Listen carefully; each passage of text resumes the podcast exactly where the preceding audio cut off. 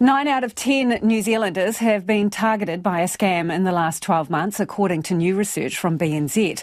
The good news is we're getting more con-conscious, with only 1 in 10 falling victim. But a massive jump in the number of rorts has prompted the BNZ to launch Scam Savvy Week to raise awareness. And joining us now is BNZ's Head of Financial Crime, Ashley Kai Fong. Kia ora, Ashley.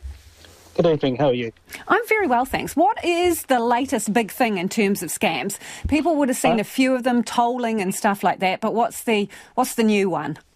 Yeah, so we're still seeing a lot of government scams, IRD scams and the like, promising you that you've got returns which you actually don't have. We're also seeing a lot of bank impersonation scams, which is actually quite concerning. People pretending to be from your bank or another bank. It's getting so concerning. We've had customers who have been socially engineered into believing that there's some activity on their account, and once they've spoken to the scammer's convinced them that the people at the bank are also involved in the scam. So basically sworn them to secrecy, told them that they were going to assist in catching somebody who's been stealing at the bank, and basically told the customer not to say anything and got them to withdraw all their money or transfer it away. It's really, really disturbing. So how do you tell truth from fiction in a situation like that then, when they are masquerading as bank workers? Yeah, our advice is if you get something out of the blue and there's a sense of urgency, right, so somebody saying that there's something wrong with your account, they want you to do something quickly or secretly, is actually just take a step, think about it, and then think about what your next move is. So go and have a look at your banking through the app or through the desktop banking that you've usually got, and then if it looks fine, then that's always a good sign. But then actually, go and get some other advice, go and talk to somebody about it, go and talk to your bank about it. Look, we will never tell you that we're going to try and catch somebody with your money.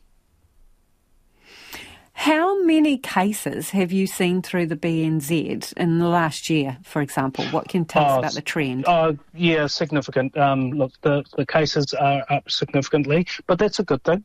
Hundreds or thousands, Ashley? I mean, what are we talking? Yeah, we're talking sort of between a few hundred each week, but that's also significant, right? As we've said, 9 out of 10 people are getting are being asked to be scammed, or the scammers are targeting them. But the good thing is we're not falling for them. But that's why we've launched Scam Savvy Week. It's actually to educate New Zealanders to spot this stuff, to actually recognise it, stop, think, and then engage in it. We've got a website. Sorry. What's the method of delivery, Ashley, for these scams? So some of them are texts, and yeah. But are some still relying on phoning you directly, or what's the most common method? Very much so. So we're finding that email's still very common, probably the most, especially for these phishing scams. Text is also there, but also it's also telephone calls that people are getting out of the blue. If you think about a scammer's job is to get your hard-earned money out of your pocket and into theirs. So they're thinking about various ways about how to contact you and various ways of how to kind of dupe you into giving up your money. Are they after the big bucks, or are they working on the fact that they're going to get hundreds of people and go for smaller amounts? Yeah, it's usually the latter. It's kind of like a scattergun approach, and sometimes they get really lucky, and that's really, really unfortunate. But it's about volume, and actually even if a small percentage of the volume that they send out actually gets hooked, that's why they in the phishing scams, then that's actually quite a good rate of return for them. Thank you for your time, Ashley. That's Ashley Kai Fong, who is the BNZ's Head of Financial Crime.